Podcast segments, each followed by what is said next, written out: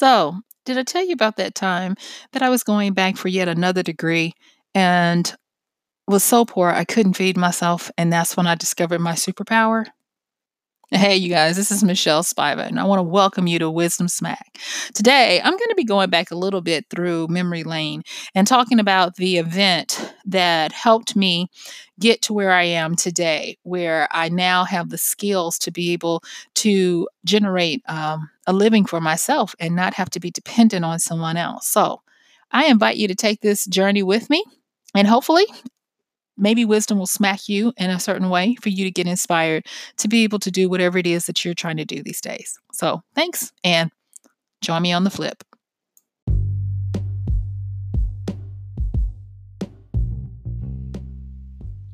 So, here I am in yet another graduate program, and I have failed yet again. Uh, at this time, I want to just pause and say that some of the the harshest times in my life have helped have helped me to really gain an understanding in ways that I never probably could have if it hadn't been so harsh. But darn it, who wants to go through the hard times? Anyway, so let me tell you about the time that I found out what my superpower was. I was, like I said before, I'm in this grad program, and and the way it's looking, I'm about to end up with another master's degree instead of the PhD that I was gunning for. Now, that part is a long story. Just suffice it to say, I wasted two years of my life uh, trying to go after a PhD that did not pan out. But in the midst of that, and in the great hurtful rejection that happened, so that I couldn't continue on with, you know, the cohort um, in the PhD program, I learned something. And that was when I got so destitute that I had no money to eat. I was about to lose my home, my car. I didn't have insurance. Well, I still don't have insurance, but you know, there was so much that I was faced with, I instead of totally freaking out and breaking, something broke within me the right way for me to discover this. Now, um, at the time, I'm in this program, I'm going to a state school, and because I am receiving grants and loans and things like that uh, through the school program for the state, there are certain things that I couldn't do, like go work somewhere because I officially worked for the university and and therein um, my professors. So they actually told us, look, you don't have time to be able to hold a job down. So this is your job. And the way we were paid, well, we were actually paid pittance, but the way we were paid, we were paid at the beginning of each semester. So that meant that the monies you received, which were not a lot, had to help you make it through for about six months. And after I would take that money and try to pay what I could, which was not everything. Uh, I had to try to figure out how to make it. So, a lot of times I was usually limping through for anywhere from three to four months, uh, trying to figure out how to feed myself, how to keep gas in the car because I didn't live on campus. I was commuting and and just the whole thing. And it, it just got to be really rough. So uh, I was dating someone at the time and it was just just not a not a lot because I had, you know, this pride and I didn't want them to have to worry about me. So I never said anything. I was like, oh, everything's fine, everything's fine. And they actually didn't know how hard it was. Um, and they had a job such that we didn't see each other a lot. You know, that's what happens when grown people date each other, you know, they are not, they have their own lives. I digress. Let me get back on point. so, what I'm saying is this through the necessity of needing to feed myself, I started angry writing and I pulled an Adele, you know, the singer Adele. I pulled an Adele and I started writing little stories about uh, my life and my relationship with this with this guy. And of course you know i i, I zhuzhed it up if you will to make it entertaining and tried to change some things to protect the not so innocent. And i started publishing them and i was like okay maybe this will work. And because somewhere along the way i had heard that you could publish recipe books and little stories on kindle and people might buy them I'm not thinking, oh, this is a real book. I'm just thinking, oh, just put up cute little stories. Well, lo and behold, I put up the stories and I struggle through to figure out the process of how to do it. And um, I look on the dashboard and I've managed to make $11 and some change. And I was like, okay, all right.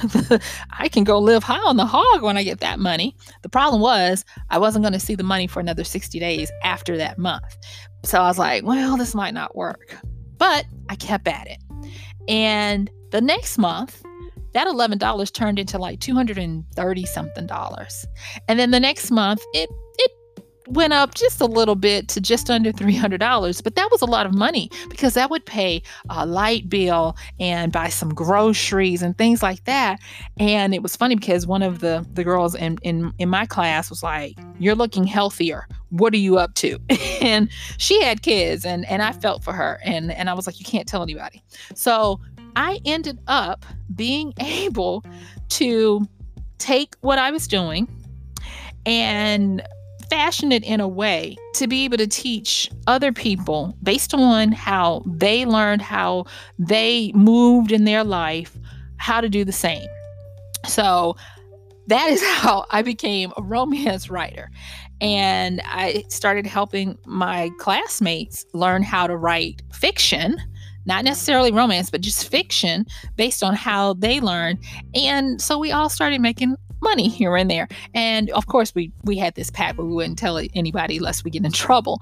But it started showing me that wow, I might have thought that I wanted to go back into the heaviness of of deep therapy work with people. But here, I was helping people I don't want to say I don't want to say equally, but I will say I was starting to help people in a real way to help them emotionally as well because there's something about when you're able to generate income and help yourself. It does so much for the psyche and so much to help you uh, to remove it uh, some part of the the financial burden and weight that weighs down on us when we're not uh, able to provide for ourselves our loved ones or whatever. So I actually became okay with not being able to move forward in the PhD program because, in some way, I was actually getting what I had set out to do. Now, why it took two years for me to discover this, I don't know. So I took that and I took the consolation prize of another, you know, master's degree and took myself on home. and instead of setting up my shingles um, the way I thought I was, I went home and I started writing. And not only that, the word had gotten out, and I started having other people come to me to ask me to teach them how to write the way I wrote. And I did and it kept going. And i kept making money and being able to pay my bills. And that led to me writing concurrently as teaching. And so i was like this is this is crazy.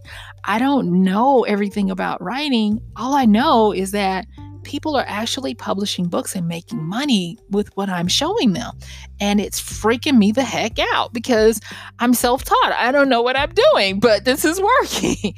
and I looked at that and I was like, this is this is just all kinds of cuckoo crazy. So I wish I could tell you that everything went great.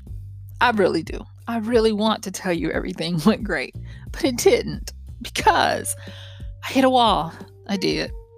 I thought, oh, everything I've wanted is happening. I'm, I'm making an impact in people's lives. I am uh, making money as a published author. I've got fans, and um, I might not be making a lot, but I'm making enough so that I don't have to uh, depend on others. And I hit that wall where it got harder and harder to write. It got harder and harder to teach. And it took longer and longer. And I had to get to the point where I was like, oh my gosh, if, if I don't fix this, something is wrong. What is wrong with me? And I had to kind of sit down and look at what I was doing. And you know what I realized? I realized that I wasn't getting I wasn't getting the oxygen to my soul that I needed to. And what I mean by that is, I mean, I wasn't truly starting to get the lessons that I needed to to mm-hmm. change the person who I was. I wasn't fully committed to doing this new part of life because it didn't fit into whatever uh, I thought society would approve of. I mean, I actually had fi- uh, family members for years say, you know, uh, when are you going to get a, they didn't say when you're you going to get a job, but they would say things like, well, you don't have a job. And I was like, I work harder than anyone else. And I had this, this invisible chip on my shoulder, uh, trying to prove and do, and I was running ragged and getting worn down. To the point where that wall just hit me like a ton of rocks. Now, I don't know if the, any person listening to the sound of my voice has ever hit a creative wall that refuses to budge. But I'm going to tell you, it is something because it messes with you mentally, emotionally. It even pervades your sleep. It, you know, and you you get to I, let me own that. I would get to this this chasm where I could see on the other side. I could see uh, all the stuff that I wanted to do, but yet still I was on this side, and there was this big cavernous space of nothing between me and where I wanted to be, and it was really scary. And then on top of all that, I had expectations from other people who were sort of kind of dependent on me to help them keep going because I'm gonna tell y'all, I've never been a physical cheerleader, but if you want somebody that can cheer you on for your uh, uh your goals, I'm your girl. I mean, I, I ribbon in that, and I couldn't do it then. And I had to say, well, what is going on? And so, some kind of way, I managed to get it back together. And uh, I ended up having my largest class to date of online people. I mean, hundreds of people in this class, and I'm trying to do it all on my own to try to prove to myself, you know, just buck it up, buttercup, and do it. In some kind of way, I made it through that training. And then I made it through the next training. And I even made it through putting out like two more series of books. And that wall came back, but this time it was like, I'm not going anywhere. And it was at that time that I had to have a, a inner look and see what was the missing part. And you know what the missing part was? Or at least what it was at that time? I had forgotten that I had discovered something magical, even, and I wasn't using it. And that was I was trying to use what I had learned in my schooling and, you know, treating people like, okay, this is a curriculum, this is a this, and this is a that. And I forgot that I had this superpower where I could see just with so much ease what a person was really good at and help to inspire and encourage them to believe in themselves to do it and then give them um, insights and tools to help them build on that so that they could go and do it. And I was just saying that I was like saying the only way I can um, gain income and take care of myself is if I only stay in this little area. And because I was trying to keep myself in this only area, I started retreating more and more into myself to the point where I couldn't train anymore. I wasn't writing as fast or as prolific as I used to. And I was into I was confined into this um, invisible cave where I was just cowering and hiding away. And that's when it hit me. I was like, I've, I've got to get out of this. And so what I did was is I started looking at what I used to do. And that's another reason why I'm, I'm talking about going back and revisiting your origins of, of what made you become this person. And what I used to do is I used to take my time. Um, I used to go out amongst people, you know, and talk to people, and it would never fail. Um, I have a sibling that laughs and says that they won't go to the grocery store with me because we'll get stopped a few times and everybody wants to tell me their story. And then by the end of it, I've given them some type of uh, process, steps, resources, and what they're needing to do within the next 24 hours. And she's like, I'm sick of your life coach. And I'm like, I'm not a life coach. And I really don't think I am, you guys. I think I'm just able to hone in at whatever that problem is or whatever that gift is someone else has. I'm kind of like a diamond hunter. I get in there and excavate it out. And so I had told myself, oh, I can only excavate this type of gem in this type of condition with these type of people. And I had cut off part of what makes me me. And when I got back out of that and I allowed myself to have the bandwidth to do the superpower and not just in the, the industry category and niche, things started to change. And I, I was just like, wow, why was it so hard for it to be this easy? So I started to, you know, I, I started thinking differently and challenging myself differently. And I started working with people in different industries, whether it was in corporate, sales, uh, creative endeavors, music. And my life force started coming back. I was like, wow. And I'm not going to pretend like I hit it at the park all the time now that I had this big, you know, aha moment. But what I will say is that I started to notice movement, good movement, not that spinning in a circle movement, but movement to help me get over that chasm from where I was to where I wanted to be. And that was one of the things that I I don't I I can't tell you what it feels like I, I wish I could show it to you, but there is um a, a, an awareness that brightens when forward movement starts to happen. Anybody have that? You know what I'm talking about? Well, anyway, um, that brightness came and it helped me to have enough strength so that when stuff fell through or things didn't go the way I exactly wanted them to, I still had the perseverance to prevail. You know, I'm a I, I, think I'm a pretty optimistic person, sometimes overly, where I'll think, oh, everything is great, everything's going to work out perfectly. No, and it's not supposed to. But when the times come that they do fail, I had this renewed tether to my superpower. And I look back on that and I thank, I, I, I thank the universe, God, however you want to look at it, for helping me to have that time back in, in school where I was so desperate that I was willing to do anything to survive. And out of that, I was able to learn something about myself that may have stayed hidden for the rest of my life or or at least for a longer time than it than it had been. And coming out of that with that realization, I was then able to to go through and take take my lumps and my bumps and keep moving.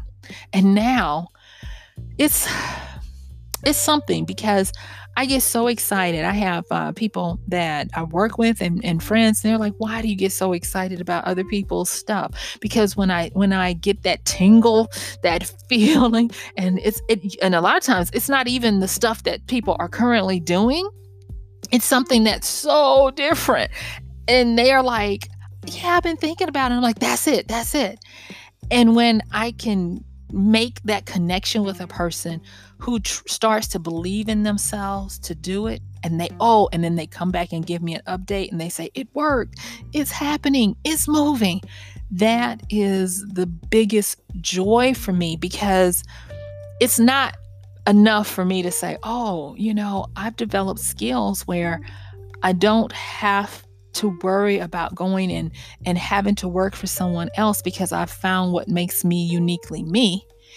That's that's good and all, but it's better that I have learned and become that person who is so impassioned about other people's lives that it helps me to break past my shortcomings, my um my fears, my insecurities, to be the best cheerleader for somebody else in their parade. I have the saying that I, I, like to tell people, you know, when, when I'm working with them or when I'm helping them or when we have a chance encounter, I like to tell them, look, I am just a fan in the stands of your parade. March on, boo, march on.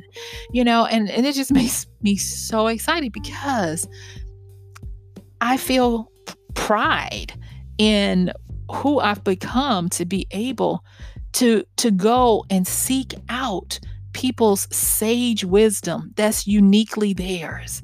And so that's the the thing that I wanted to talk about today. How out of being irritated, upset, and distraught over not getting what I wanted, quote unquote, wasting time and becoming more destitute than I had been since college, I was able to identify that unique thing about me and to be able to be that person that I can look at and say, I like her. She's pretty cool.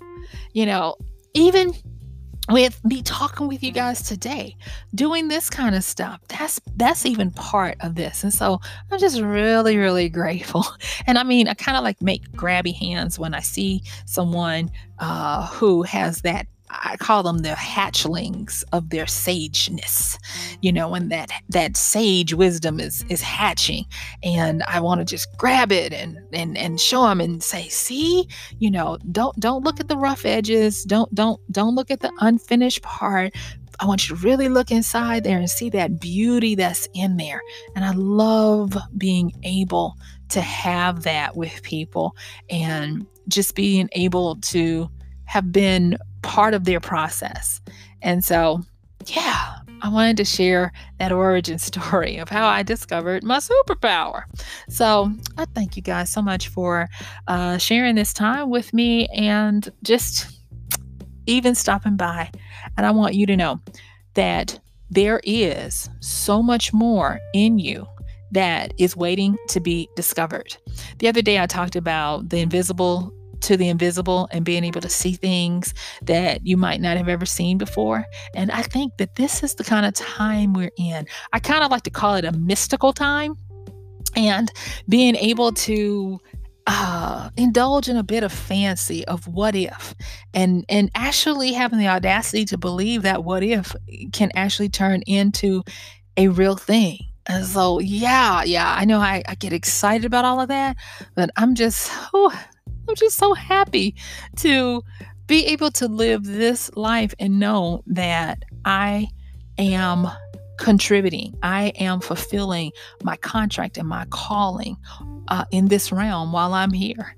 And I want to invite you to do that. So before I let you go, I want to ask you to do something. I want you to go back and I want you to traipse back through and find that one event. Now, if we were writing this, this would be called the inciting incident. This would be the incident that starts you on the journey to getting what you want. So I want you to think about it. It might have happened recently, or the seed of it could have happened years ago when you were a child. And I'm going to tell you something. When I'm helping people to start thinking about writing their memoir or some type of life lesson book that they want to write. This is how we start. We go back and we look at the origins of an inciting incident that will end you to where you are now. And so think about that. Think about what it was about that incident that skewed or changed you or got you to the point where you had to say, I've had enough, enough, this is it. Or not even if you said it, the circumstances around you forced you to say it. And then after that, I want you to look at what happened. What made you stronger? What made you weaker? What got in your way? What helped you get there? And you're going to start to see things in a new light. I love talking about perspectives, um, perspective shifts, paradigm shifts, whatever you want to call them. And it's just an amazing thing when you take this stock and inventory to go back and look at these things that a lot of times we take for granted because we've lived them. And at the time, they didn't come with a big gong and say, This is your situation that's going to change the rest of your life. You know, we don't have that. but you can because hindsight really is 2020. Trust me, it really is. And when you get that aha, write it down. Immortalize it, you know, memorialize it, you know, do something so that you can um, become aware of it. Because I'm going to tell you, when you do that, it will continue to teach you who you are and how to make this happen. You know, I could go on and on. And then you're going to actually start to see the steps you took, even though you didn't realize that these were steps, but you're going to see the steps you took that changed you to become the person that you are. Now, let me just quickly talk to that person who says, Well, Michelle, nothing like that has ever happened to me. Well, guess what? You can start it now. You can start. Remember, I was talking about I had that chasm between where I was and where I wanted to be? That was where I started intentionally doing what I thought and knew to do to get to be that person that could have this life where I didn't have to rely on somebody else to provide me with an income, uh, you know, namely through a job. So, if that is you and you're trying to make a new go of it, Start with where you are and start by looking at what do I do starting at this point that I can do that I've never done before. That's where I talked about those things I did and I failed, but at least I did them that's what sometimes you got to do. You got to put you got to put some skin in the game. You got to become vulnerable. You got to be willing to take a risk and do something. Now, don't do anything real crazy, you guys. You know, have some common sense with it, and don't give up when stuff tries you. Don't give up when you hit a wall. Don't give up when things go wrong or they try to prevent you from having your goal or somebody tells you no. Do you know no simply means next? No simply means, okay, that option is not working. Next option, next plan. Keep it moving, but move forward. And I'm going to tell you, you're going to discover that part of you that makes you so unique. And that a lot of times that's the part of you where your fortune lies. Okay. So thank you so much for being with me today. I really appreciate it. You guys just don't know. This is blessing me to be able to um, get over myself and just share this stuff. And you know what? I would love to hear from you. Please leave me a comment, send me a message if you're um, uh, wanting to, me to share something or look into something. I would really enjoy that. So I'm going to go on and close this one down now that I've been vulnerable enough to tell you a little bit about my origin of how I came to be where I am today. And I just hope that the rest of your day is so freaking awesome. So thank you so much. Bye.